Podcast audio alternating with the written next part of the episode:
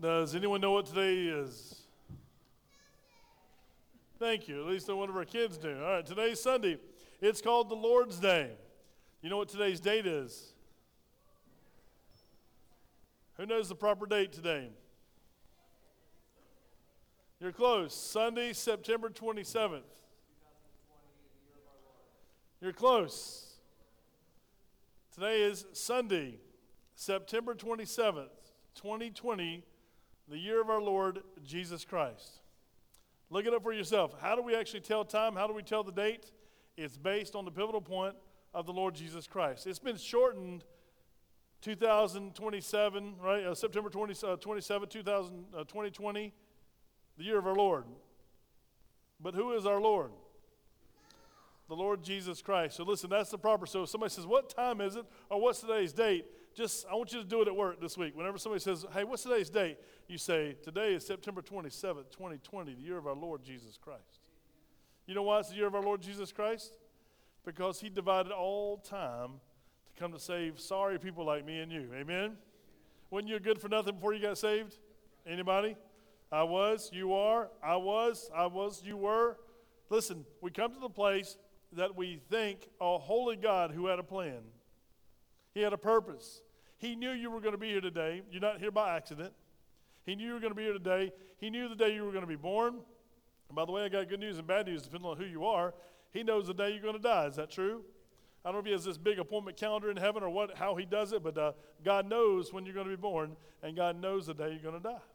So why not live this life for his glory while we're here? We're going to look at something today. I don't know where you are. Let God choose the path. Let God choose the path. Don't forget this today. At the end of the service, I'm going to ask you what we should do. And guess what you're going to respond? Let God choose the path. You know where we're going? We're going with God first. Amen? If God's leading, that means you're behind Him and you're with Him. We just sang the song that He's with you, may go with you. He is with you, the Bible says, and He's in you. The Holy Spirit, when you become a Christian, when you give your heart and your life to the Lord Jesus Christ. You finally come to the point where God has humbled you and you say, I can't go on any further, Father. My life, all my work has been to the point that it's good for nothing. I've messed everything up. When He comes and draws you close to Himself and He says, Receive my Son, Jesus Christ, as your Lord and Savior. When you submit yourself and say, I want to be forgiven of my sins and I want to receive the Lord Jesus Christ as my Lord and Savior, then and only then can He lead your life and he won't do it. He will not do it. He's, a, he's more of a gentleman than any gentleman you ever met. He won't force himself on you. He'll come to the place that you actually accept his free gift of salvation. When you accept that free gift of salvation, listen, you've been adopted into the family of God. Now, what does that mean? Well, he ain't gonna give me everything. He's gonna check me out. Gonna, I got a 30-day period. He's gonna check me out. I got a probation period for 90 days. He might kick me back out of the kingdom. There's preachers preaching that this morning that if you don't do enough good works, that you won't make it. You need to get saved again next week. Well, brothers and sisters and friends, let me tell you this Jesus Christ died one time on the cross, once and for all. And when you receive the Lord Jesus Christ, He's not going to go die again for your sorry sins because you're going to sin again. This preacher, I told you before, is a junkyard dog. Amen? You don't have to amen that. My wife can amen that. Saved by the grace of God. But I've been made new. All things have passed away. And behold, listen, all things have become what? New. He didn't let me into the kingdom a little bit by a little bit. When he brought me into the family, he set a place at the table for me to eat. You understand? All the blessings of heaven, where do my needs get filled? My God shall supply all your need according to his riches and glory. And when I become a child of God, guess what I have access to? His riches, his glory, his kingdom, his fatherhood, his salvation, his power. Every time that I actually step out somewhere, listen, I can walk daily with the Lord. Do you know your place in the kingdom of God? Do you understand your place and your child when they accept Christ? The high priestly blessing we just sang, that's actually from the Old Testament. Come to the place where the blessing is on generation to generation. You just can't speak a blessing to the generation if you have nothing to bless with. You understand? You can't pray a blessing on the next generation unless you have the one who blesses. And who is the one who blesses? He is the Lord Jesus Christ. So, friends, let me tell you, I don't know what's been taught to you or where you, where you come from today. I want to share with you once you come to the Lord Jesus Christ, He did die one time on the cross. He was buried one time, and he rose again from the grave three days later, just as the Word of God said, according to the Scriptures. Let me try that again. That should have been a big amen right there. A bunch of dead people in this place today. Listen, we come to the place that Jesus Christ died on the cross one time for all sinners. He was buried one time, and he rose again the third day, according to the Scriptures. Amen? Amen. amen. This is the truth that we have. We don't say amen many times, it's because we're not walking in that truth. We're walking defeated day by day. You don't understand my circumstance. You don't understand my situation. You don't understand my boss. You don't understand my spouse. You don't understand my children. You're right, you're right, you're right, you're right, but I know the one who does. And he says, listen, when we get into the word today, Paul and Barnabas, we talked about it last week, they got into a church conflict. There was some fighting going on in the church by the apostles. So if they can't get it straight, what, what means are we going to get it straight today? The same means they should have is through the power of the Holy Spirit. We can agree to disagree without being disagreeable. Is that true? If it's something that you say, well, I just was taught growing up and it doesn't match up with the Bible, I don't want to talk about it. You were taught wrong. Amen? If you were taught wrong and you want to argue your point of contention from something you were taught by your grandma, she might have been a lovely lady, but she was wrong as well. Is that true? Your grandpa, your mom and daddy, myself, yourself, I told you, a pastor asked me, if you were wrong, would you want to know that you're wrong? And the answer is sometimes, unless it messes up something I've been teaching. When I first became a Christian, I was a, a, a new Christian. Pastor said, Hey, I want you to teach the youth. Sorry, youth and children. They get all the no good people don't know nothing about the Bible. Y'all know that, right?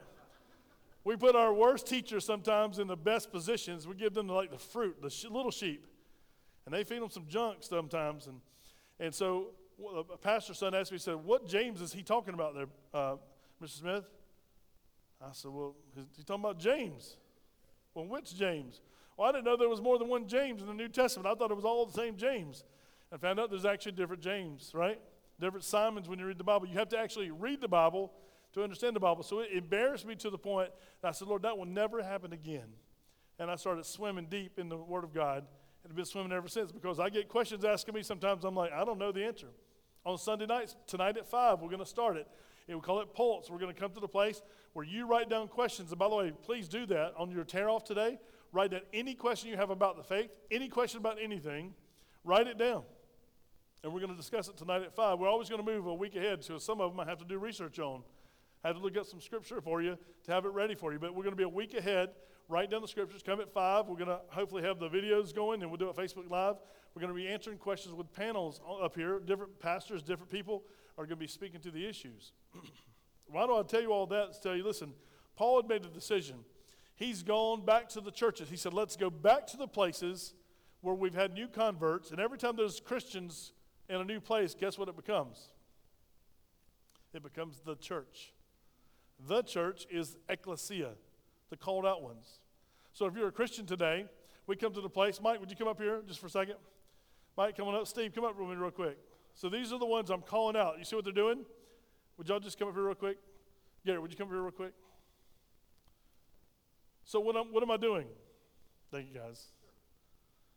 I tried the guys that would be up front, though I wouldn't embarrass. So I called them out. Where did I call them from? From where they were until where I wanted them to be. I called them out. Thank you. That's it. That's all. That's it. That's the church. Do you see the picture? Once you give your heart and life to the Lord Jesus Christ, the Lord's saying, Come away from the world system, come away. Yeah, but the culture's teaching this, Pastor, I really can't talk about it at work. Would you rather be fired for telling the truth of the gospel of Jesus Christ, or would you rather have a promotion and betray the Jesus Christ that saved you? What would you rather have? And our culture don't answer it because some people said, listen, you don't understand, it's not that easy. Is it that easy? Paul was stoned to death for his faith. Was it true? And we're going to see shipwrecks. We're going to see all kind of things coming. He's going to get beat next week. I just give you a spoiler alert. He's going to get beat down next week again. He's going back to the city with scars and bruises still on his face where the people killed him. If we believe he was stoned to death, which I do believe. And he's going back to the other city where he was threatened to be stoned to death for the sake of the gospel of Jesus Christ. Let's go with him as we look into the Word of God. Acts chapter 16. Take your copy of God's Word. There's a couple words sometimes when you read these countries, you go, What in the world is the name of that country? So we'll mess it up together, okay? You good with that? Let's go. Acts chapter 16. Paul and, and 15, they've decided, Barnabas and John Mark have gone to Cyprus. They've had a church division. Paul, now with Silas, is heading north. They're going to go back to the churches where they just got through preaching the gospel a few months earlier in some days. And they're going to actually go back to the very first two places they're going to go is where Paul was stoned to death and where he was threatened to be stoned to death. How would you, would you come back to town if you had a threat on your life? Some of us won't even get out of bed to come to church on Sunday morning because it's too cold or too hot or whatever. Paul's going back to the place to strengthen the disciples that he made there, that the Lord made through him. Do you think he was bold in his faith? He was strong in his faith because he believed. He truly was a believer. He believed that the Lord Jesus Christ died for those people. Do you believe that the Lord Jesus Christ died for your neighbors? Do you pray for them? Do you share with them every chance you get, even if they revile you and speak all kind of manners of evil against you? Do you pray for them? Do you speak a good word to them? We can agree to disagree, can't we? we we're different people. I told you when we went to Canada before I read the word, the Canadians said, All you Americans think. Well, do all y'all think like I do? No. Look around, look around, look left and right. We don't look the same. We don't come close to thinking the same. Is that true? So when you go to Canada, the Canadians, you Americans, all y'all think. I said, man, I hadn't even been to all 50 states. Has anybody been to all 50 states in the United States, including Puerto Rico? All right. Guam, anybody? Military? There you go. So the, the point is being, we haven't even been to all 50 states, so is it wrong to stereotype all 50 states of the United States of America? Right, wrong, or different? Is it wrong? Don't we do the same thing? Have you ever heard, you people? You ever been told that when you're grouped in a group of people? You people think. Well, don't tell me what I think. Let's have a conversation. Let me tell you what I think. And where does my thinking come from when it comes to talking about Jesus Christ? It comes from His Word. If it's not in His Word, listen, we're thinking wrongly. Let's go. Acts chapter 16. Then he came to Derbe and Lystra. These are the two cities. And behold, a certain disciple there was there named Timothy, the son of a certain Jewish woman who believed, but his father was Greek. Now, I said it clearly, and somebody's going to ask me after church today, why do you keep talking about circumcision? It's because I'm reading through Scripture, and the Scripture talks about it, okay?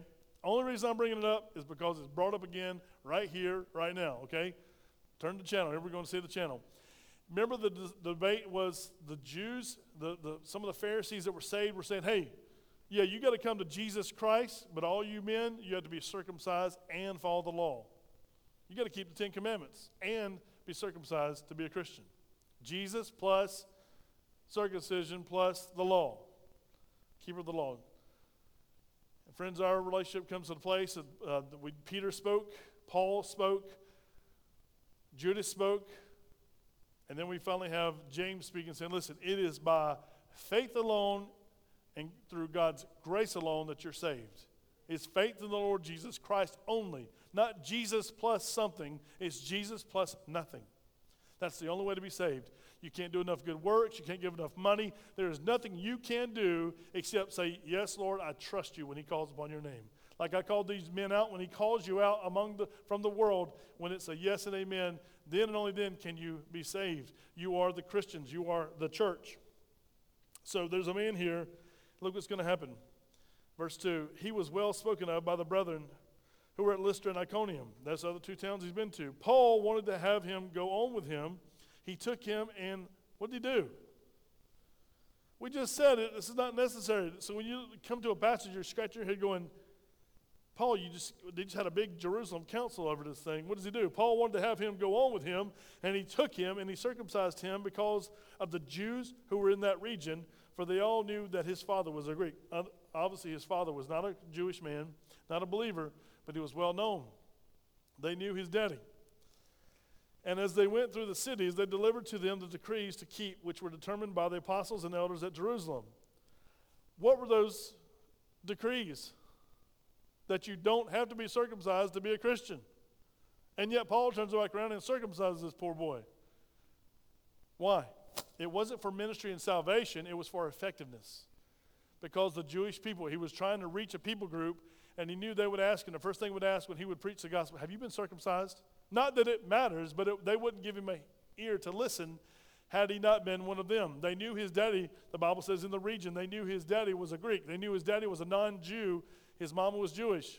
So the question would be Have you followed through with circumcision? Do you belong? Are you a Jew?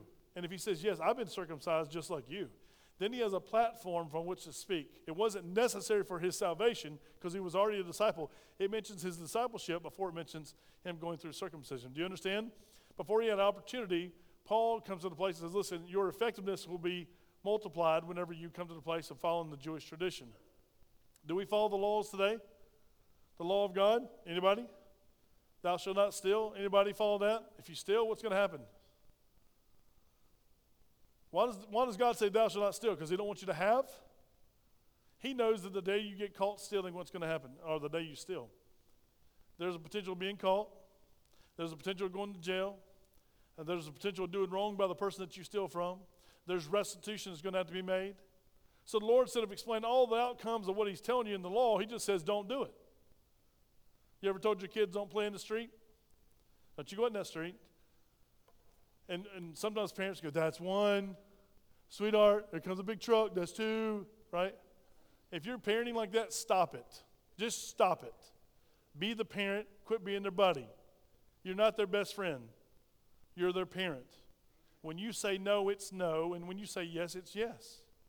Don't, don't dis- discuss with them. When they get to be 20 and plus, then you can actually start counseling with them because they got to make decisions on their own. Or 18 in America is what we say, right? But they're still dependent on you. They want to eat your groceries.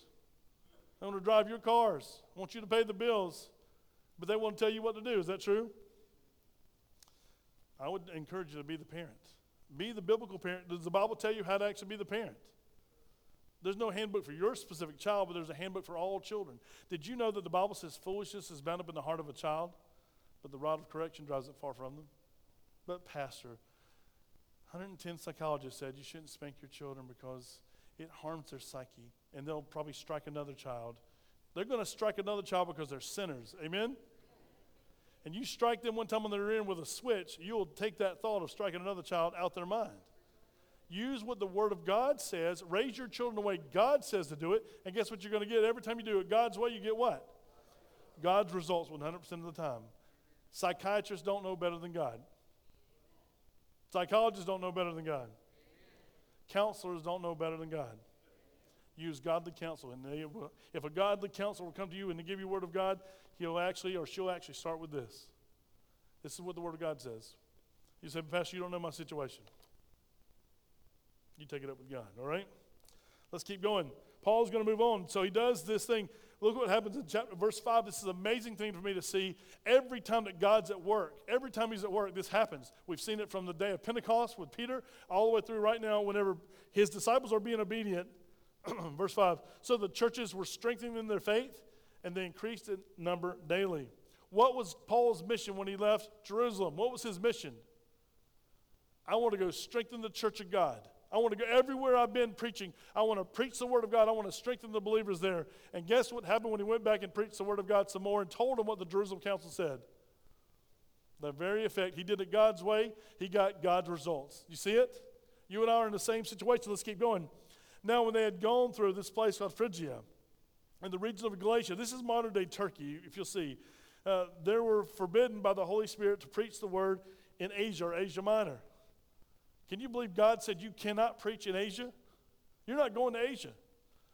If God commanded me that, I would say, Praise God, I'll never have to go to Asia. I, I hate flying to China. I've done it twice. I cannot stand moving uh, flying to Asia. It takes forever and ever and ever. And I'm pretty hyperactive. So when I get on an airplane, I have to sit still for hours upon hours upon hours upon hours. It's horrible. So if the Holy Spirit said, Pastor Smith, you're not going back to Asia ever again, I would say, Praise God and amen. Amen. When you go to Africa, go to Kenya, fly to England, fly to uh, Zimbabwe, fly to Kenya. The worst part of any mission trip I've ever been on is the air flight there. I'm not afraid of flying, I'm not afraid of dying. But there's something about sitting still for 13, 14, 15, 16, 17, 18 hours will blow your mind for a person like me. I can't sleep on a plane. I've tried different medications. Somebody said, try this, Pastor, to make you do- doze off. It doesn't do anything to me besides make me jacked up. Every medicine that's ever meant intended to bring me down takes me up. So I come to the place where Paul, listen, resources are being spent. Paul's going back to the places that he just came from and said, Listen, I want to strengthen the church. He had a mission in mind, and God said, Yes, you can do that. He said, Also, when I go to mission on mission to strengthen the church, I'm going to sneak over to Asia Minor. I'm going to preach the gospel. Because what does Paul have in his heart now? A desire to fulfill the mission of God. What was Paul's call? Do you remember what he was called? Who, who was he called to preach to? The Gentiles. Guess who's in Asia Minor? The Gentiles, like you and me. Some of you have Jewish backgrounds, but most of us don't in this room. Paul was trying to get to us. He, he was so desperate to get the message. He was going to go, we're going over here, fellas. When we go back to Turkey, we're going to go back over. We're going to Asia Minor and preach. And the Holy Spirit of God says, No, you're not. I forbid you from going. That sounds pretty harsh, doesn't it? But God, I want to do this thing for you. Any of you been in that situation? Don't do something for the Lord and ask Him to bless it. Wait upon the Lord, let Him bless it, and then go do it. You understand? It's opposite the way we think as Americans, especially. Verse 7 After they had come to Mysia, uh, they tried to go through Bithynia. And guess what happened? Bithynia, the, but the Spirit did not permit them. Here we go. The Spirit stopped them twice. So passing through Mysia, they came down to Troas. And a vision appeared Paul in the night. He had a night vision. A man of Macedonia stood and pleaded with him, saying, Hey, come over here to Macedonia to help us. Now, after he had seen the vision, immediately we, look how it transitions from he to we. Who's talking now? You remember who wrote the book of Acts? Uh, Luke the physician. So Luke is now somehow teamed up with him. Now we have a we. So far, who do we know is in this little band of preachers? Paul, Silas, Timothy, and now we, Luke. So we have at least four preachers traveling together. If you've ever been around preachers, we're a weird bunch. We're different people. We are. Amen. That's true. So says the deacon. Um, we're different people. We see things differently. We pray about things. We, we think God can actually move mountains just like the Word of God says. We challenge our people sometimes, and sometimes we slack. Sometimes we're hyper, and sometimes we're sleepy. Sometimes we're working too much, and we overwork doing church work that we forget to do the work of the church.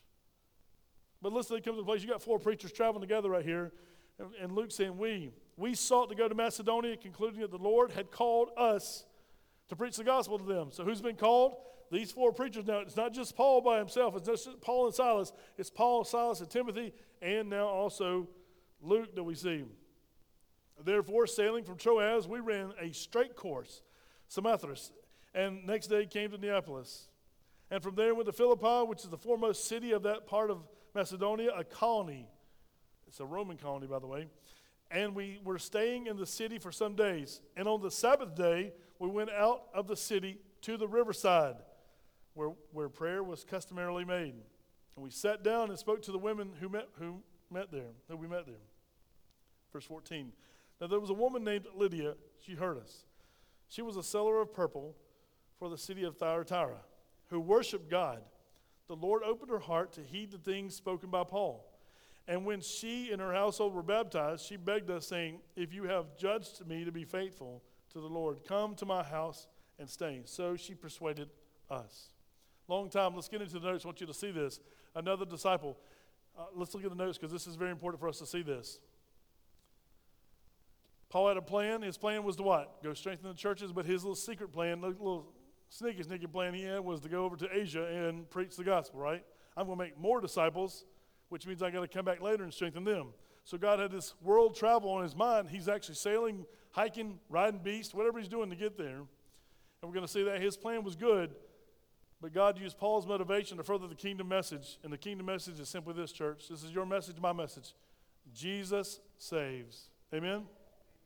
Look at the first note here God's love. God's love motivated Paul to return to the city where he was threatened to be stoned to death and to the city where the people actually stoned him and left him for dead. We would not go back there if we were just normal. Is that true?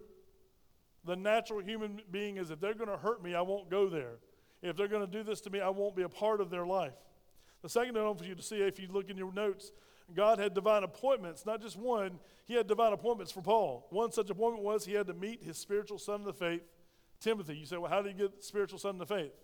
Well, you got to look ahead. I gave you the reference, 1 Timothy chapter 1, verses 1 through 4, where he says, Paul, an apostle of Christ, and then he goes back out and actually tells him, You're my spiritual son in the faith. Timothy becomes a strong preacher. He's a little timid, like John Mark. It amazing that John Mark's not on this trip? Where's John Mark? Because he was a bit timid too, right? He quit him, and Paul was not going to go on journey with John Mark. But yet he finds this timid young man named Timothy. He was not 100% sure of himself because we believe his mother was a believer, but his father was not. How do we know? We got to read 1st and 2nd Timothy to read that. And Paul says, listen, don't put up with any of the wives' tales that are going on in the church. Don't let those people push you around. You're the leader of the church. Lead the people to Jesus Christ. Lead them as a good shepherd would lead his sheep. He gives commands to how the pastor should actually and who is qualified to be a pastor in the Bible. Today, our qualifications are hey, if you just feels good, do it. If you just want a job, do it. We got people using titles of all kind of titles under the sun. People are using the title of apostle. If you were an apostle, you had to actually see the Lord Jesus Christ living. Is there anyone who's seen Jesus today? Don't answer that question. It wasn't Jesus. I'm just going to tell you ahead of time. If you saw Jesus, it wasn't Jesus. He will not do something special for you that he hasn't done. He'll give visions, but you won't see Jesus. If you physically see Jesus, there's only been one man in our recent history that said he saw Jesus. Do you know his name? He said he saw Jesus standing at the foot of his bed, and he saw God the Father standing at the foot of his bed. He swears as a testimony that's what he saw. This was the early 1800s. His name was Joseph Smith. He's he's the founder of the Mormons. And if you saw God the Father, John 4 24 says, God is spirit, and those who worship him must worship him in spirit and truth. So if the man said he saw God the Father standing before him, he is a liar based on the word of God. Amen? I know that you might have Mormon friends. I do as well. We don't want to say amen to that because that means all your Mormon friends you thought were just good, kind, uh, orthodox kind of people, they're following a cult leader. Someone who's led them astray. You cannot see the Father because the Bible says no man has seen the Father and lived. If he lived and said he saw the Father, either he, God, is a liar or Joseph Smith is a liar. You want to choose today? Who's the liar? It to us, church. Joseph Smith is the liar. His whole religion was founded on lies. Yet there's millions of people around the world following that religion. And by the way, the Jesus of the Mormons is not the Jesus of the Bible. You don't know that. You didn't amen that because you don't know that. One of you did. I heard you, Barbara. The Jesus of the Mormons is not the Jesus of the Bible. The Jesus of the Muslim is not the Jesus of the Bible. There's Jesus mentioned in the Quran. Did you know that? That is not the Jesus of the Bible. They don't get to tell us who Jesus is. Only God's Word tells us who Jesus is. The Jehovah Witness, listen, their Jesus is not the Jesus of the Bible. They'll use, yeah, they'll use the watchtower and they'll, they'll come in and bring the, the, their translation of the Bible. They'll flip over to uh, John chapter 1 and say, In the beginning was the Word, and the Word was with God, and the Word was beep, a God. They want to make him a creation of God, not the Son of God. You cannot be saved by creation. None of you, not me, not any of us, can save anyone else in the room. Would you die for me today? Not likely, the Bible even says. Would I die for you? Mm. Don't tempt me, all right? Don't test me. It depends on the situation. Because I'm a man, you're a woman, I'm a man, uh, you're a man, a woman, whatever you might be. I'm a man, I'm a simple human. I have no saving authority whatsoever. There's only been one who's ever been born that has saving authority. His name is Jesus Christ.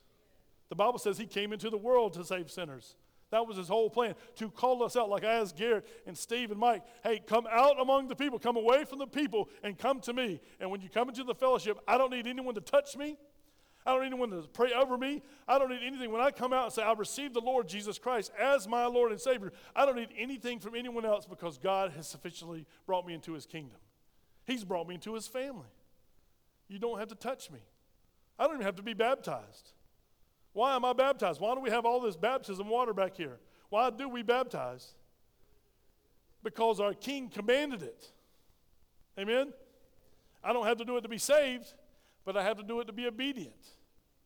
And there's a whole bunch of disobedient people. Could you imagine today, every baptism in the Bible, you say, well, Pastor, it's the point of contention. Baptists argue versus assemblies versus Methodists versus, name a list. Every baptism in the Bible was by immersion. Even the word baptizo, baptism, means to go under the water. It, so if your boat was baptized, you never got it back. Back in the day, right? If you baptized your boat, it didn't come back. It was a wooden boat, it's gone. So baptism, listen, if we're sitting here today and we have a whole congregation of people says, listen, I know you don't feel like it, so let me just come by and I'm on. This happened, y'all. It's happening in the north in, in um, Augusta, Georgia. There's a they call themselves the church, and they can't get together for baptism, so they get the city of Augusta to turn on the fire hydrants. Have y'all seen this? This person works within. I've talked with this person more than one time. The pastor offer, uh, works with the city of Augusta to turn on the fire hydrants to clean them out. You know, the firemen will uh, clean the plugs. Turns the water on, lets all the people run through the water. And the church is just running. Kids are playing. Of course, I'd love it too. They're running back and forth down the street. It's blocked off. And they're calling it baptism.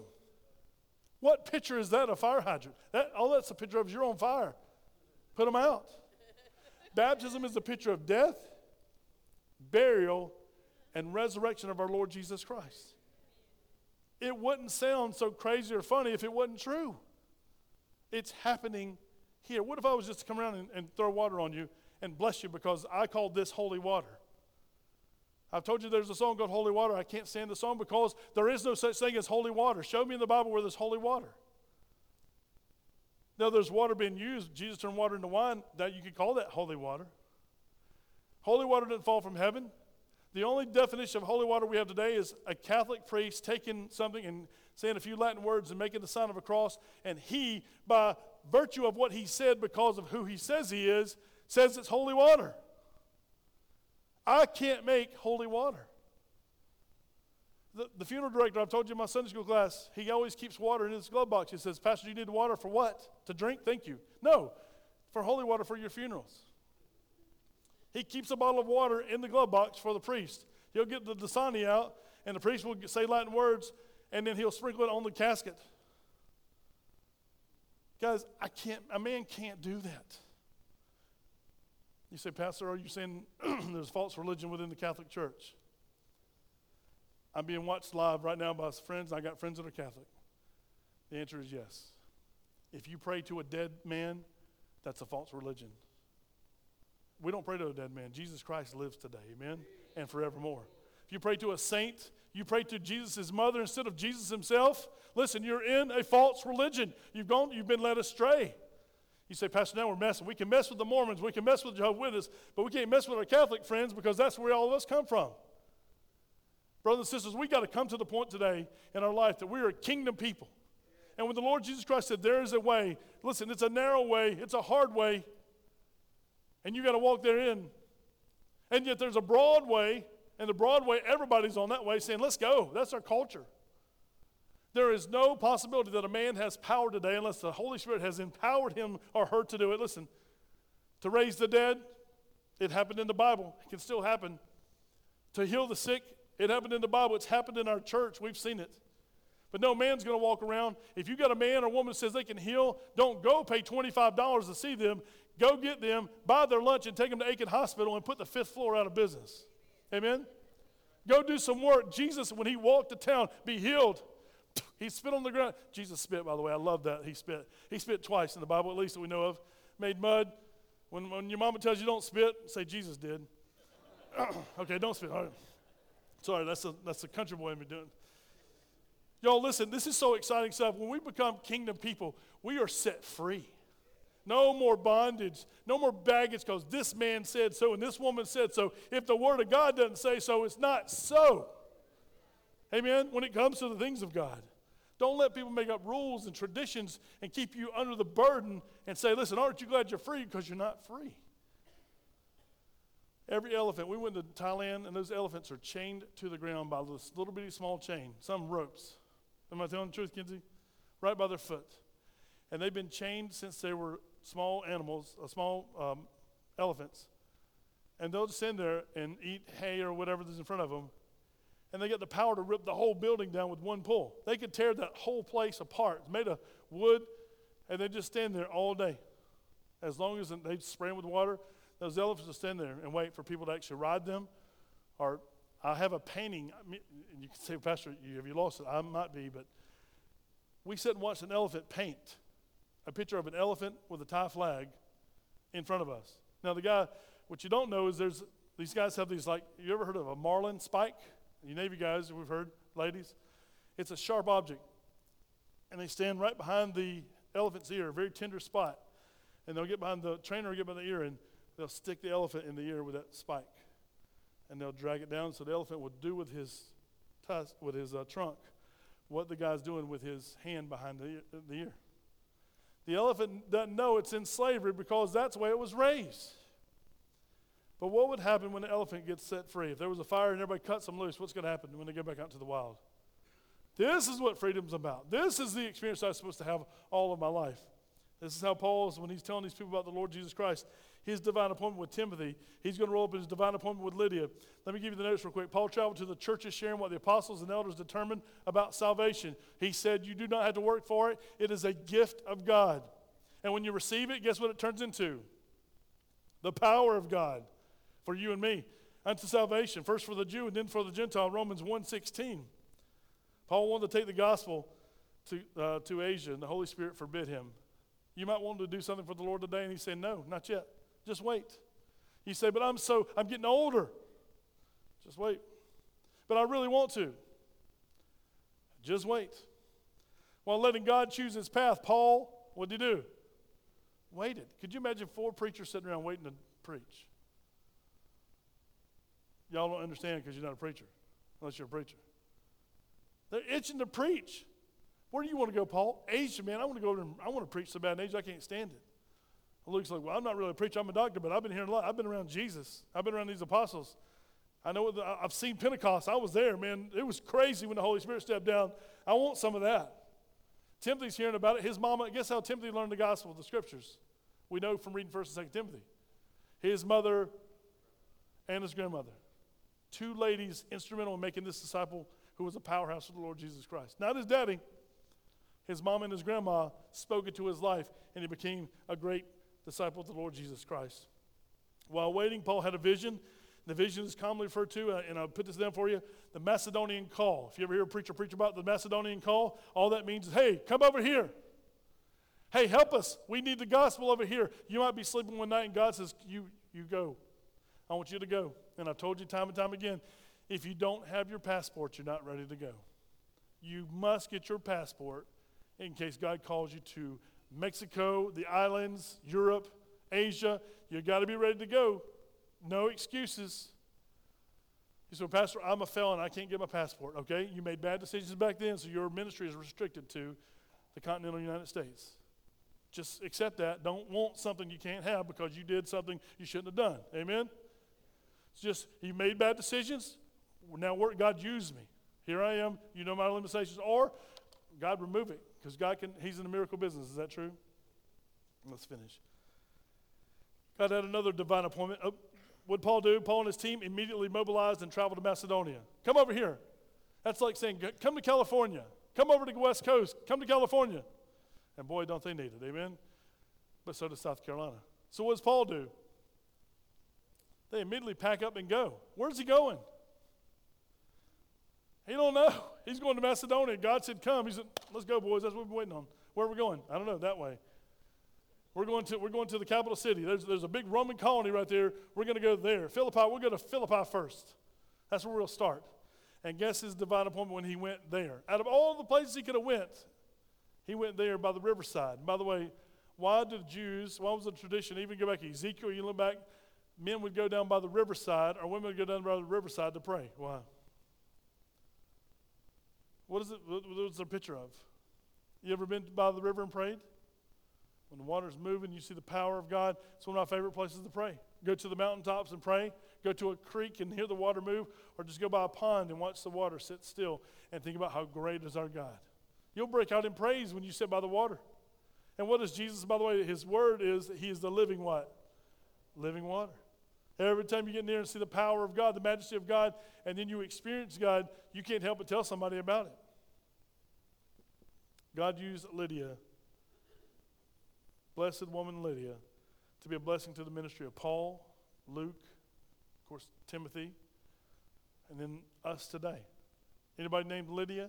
You know anybody named Lydia? It's a precious name. She was a, dyer of purple. She was actually probably a very sharp, shrewd business lady. And only the, only the wealthy could afford the purple. It was a special type of dye, and she was specializing in it. And she actually sold to kings and those in authority. Now, I told you this was your part. We get to the end of the service. Let me see this. Paul was at a crossroads. He had to make a decision. He wanted to go to Asia, and God said, no. He wanted to go through and strengthen the church. God said, yes. But on your way there, I'm going to give you something else. I'm going to give you an opportunity to meet Timothy, who's going to extend. When Paul says in Timothy, he says, listen, I have run the good race. I have fought the good fight. I have fought the fight. What's going to happen? I'm getting ready to be poured out. Timothy, you got to keep on. So Paul's pouring into Timothy was his actually experience that Timothy would carry the ministry on into the future. And how many times have we been blessed by reading the book of 1st and 2nd Timothy? As Paul talked to Timothy, guess who he spoke to? Do you know where my calling comes from? Why am I a pastor today? Because I ran from I said, Lord, I'll do anything in the world. You can ask my wife. I will shovel horse manure for the rest of my life if just don't let me go into the ministry. I do not want to be a pastor. Because I watched what, what I thought was supposed to be church, people fighting and complaining and griping and, and all kinds of different things I heard growing up as a kid. I'm like, I don't ever want to be a part of that. I like Jesus, don't like his people. Y'all that way sometimes? Amen. But listen, we come to the place today, and God called me to the ministry. He used the scripture. When some young lady with my workplace was saying, Listen, how do you know the Bible's true? I said, Turn to, and I just got through praying, God, don't say another word to me about anybody else. I don't want to hear about anybody else. I don't care about anybody else right at this point. I need to hear from you. Are you calling me to the ministry, yes or no? Well, I knew the answer was already yes, but I, I wanted another answer. I wasn't satisfied. And so this young lady comes to my door. She says, Hey, Clint, let me ask you something. How do you know the Bible's really real? And I kept the Bible on my desk. I was an insurance underwriter. I said, It says right here, Second Timothy and I, this is the way I did it, y'all. I had, I had I'm mad at God because he won't answer my prayer. I'm asking him a question. God, you got to put on a road sign. You got to have about a blinker sign saying lane change. Clint is going into the ministry. You're called to the, be a pastor. You're called to preach the word. Lord, something. Give me a hint. Give me a morsel, a scrap. I've been studying your word. I've been read, reading your word. And I, so she asked me, and I said, Look, it says right here. The Bible says about itself.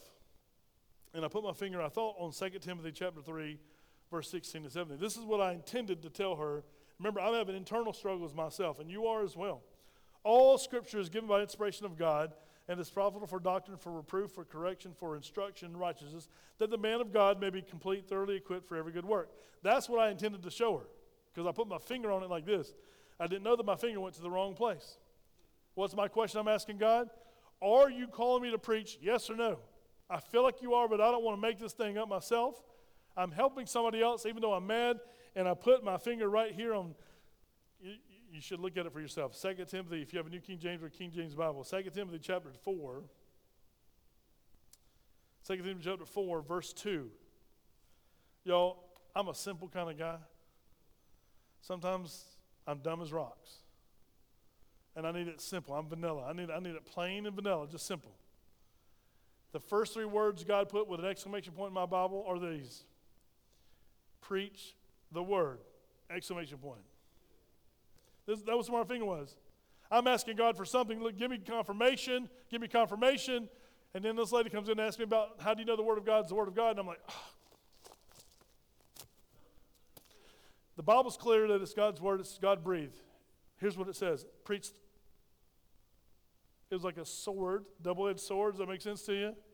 that cut me to my core. Then I went on to read this be ready in season, out of season, convince, rebuke, exhort with all long suffering and teaching. For the time will come when they will not endure sound doctrine, but according to their own desires, because they have itching ears, they will be heaped up for themselves teachers. And they will turn their ears away from the truth and be turned aside to fables. But you be watchful in all things, endure afflictions, do the work of an evangelist, fulfill your ministry. You think God was saying something to me? Do you know who wrote this? The Apostle Paul. Do you know who he was writing it to? Timothy, his son in the faith. But you know who was blessed by it and called into the ministry by it? Your pastor. The very words that Paul used going to Macedonia to teach Timothy, and even refers back, you go back and look at chapter 1, uh, uh, where I gave you the scripture, if you go back to 2 Timothy chapter, um, let me look, 1 Timothy chapter 1, verse 1 through 4, he says, Remember why I told you when you were in Macedonia? He takes him back to the remembrance. Let me encourage you, get your notes out. If you're in a crossroads in your life, what should you do? Say it with me. Come on, like we're singing a song. Get your notes out. It's in your bulletin. Look at the bottom, the takeaway. If you're in a crossroads in your life, what should you do? Let God choose the path. If you're struggling and do not know what to do, what should you do? Let God choose the path. You're burdened to reach someone with the gospel, what should you do? Let God, come on, y'all do better than this. Y'all are sleepy. It's, it's almost over. We're almost at the finish line. Finish well. If you're burdened to reach someone with the gospel of Jesus Christ, what should you do? Let God choose the path. If you're wondering if God has a plan for your life, wait. And then what should you do? Let God choose your path. Remember what the word of the Lord says, Isaiah 55, 8 and 9. Listen, it says, His ways are not our ways, says the Lord. His ways are higher than ours. When you don't know what to do, just trust God. And what should you do? Let God choose the path. Listen, you've got to come to the place in everything that you're doing, in every situation. Paul didn't know where he was going. He wanted to go to Asia. God says, You're not going there because God had a plan for him in Macedonia. God had a plan for him down by the riverside. God had a plan for him to grow up a young man in the faith. God had other plans than Paul's. And when Paul did it God's way, guess what he got? God's results. You and I have the Bible today, some 13 letters written by Paul because Paul was obedient to what God said to do.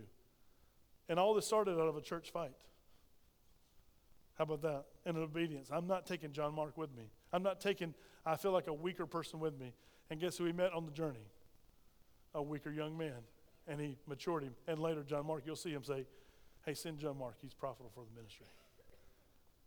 You know, listen, we must let God choose the path no matter where you find yourself. It won't be easy. It is one of the hardest things to do is wait upon the Lord. But when he calls you, listen, go immediately like Paul did in his team. Go immediately. Respond immediately when he says to do it. Let's pray. Our God and our Father, Lord, as we read this and hear, we know our personalities we say, yeah, that's good for Paul, and that's good for Luke, and that's good for Timothy, and that's good for Lydia, and that's good for Peter, and that's good for we start making all the excuses. Lord, how much evidence can you weigh out in front of us in your word to help us understand that you're the only way to get to heaven? There is no other way to be saved except through accepting Jesus Christ as our Lord and Savior. Lord, why is it so thick for us to get it through? Help that person that doesn't know you as their Lord and Savior, Father, today our friends and our family members, those who are watching uh, by internet, help them understand it is through faith and by God's grace alone that Jesus Christ saves our sins. If we would call upon the name of the Lord, we shall be saved, your word says. But Father, help us once we're saved, follow through a believer's baptism, be committed to being a full disciple of Jesus Christ, not a half hearted follower. And Lord, then as we follow you, help us to wait, because you might be calling some of us, like myself, from a professional career into the ministry full time. You might be calling people to the mission field full time. Lord, we don't know what you're doing, but we know that you're in charge of all things. Help us to be waiting upon you, reading the scripture, praying, and be ready to go when you say go. Lord, we need to respond. Lord, help us to pray and ask for forgiveness when we fail you as well. Help us to share the gospel every chance you give us. Help us be looking for those divine appointments that you've put in our place. Whether we're walking the dog or, Father, we're taking out the trash or, or it's where we work or whatever it might be. Father, give us those divine opportunities and help us to recognize them and respond accordingly and do it God's way. Lord, we, we're weak people, but we need your help. We know that you'll help us because you're Almighty God. We bless you today. We ask these things in your name. In Jesus' name we pray. Amen.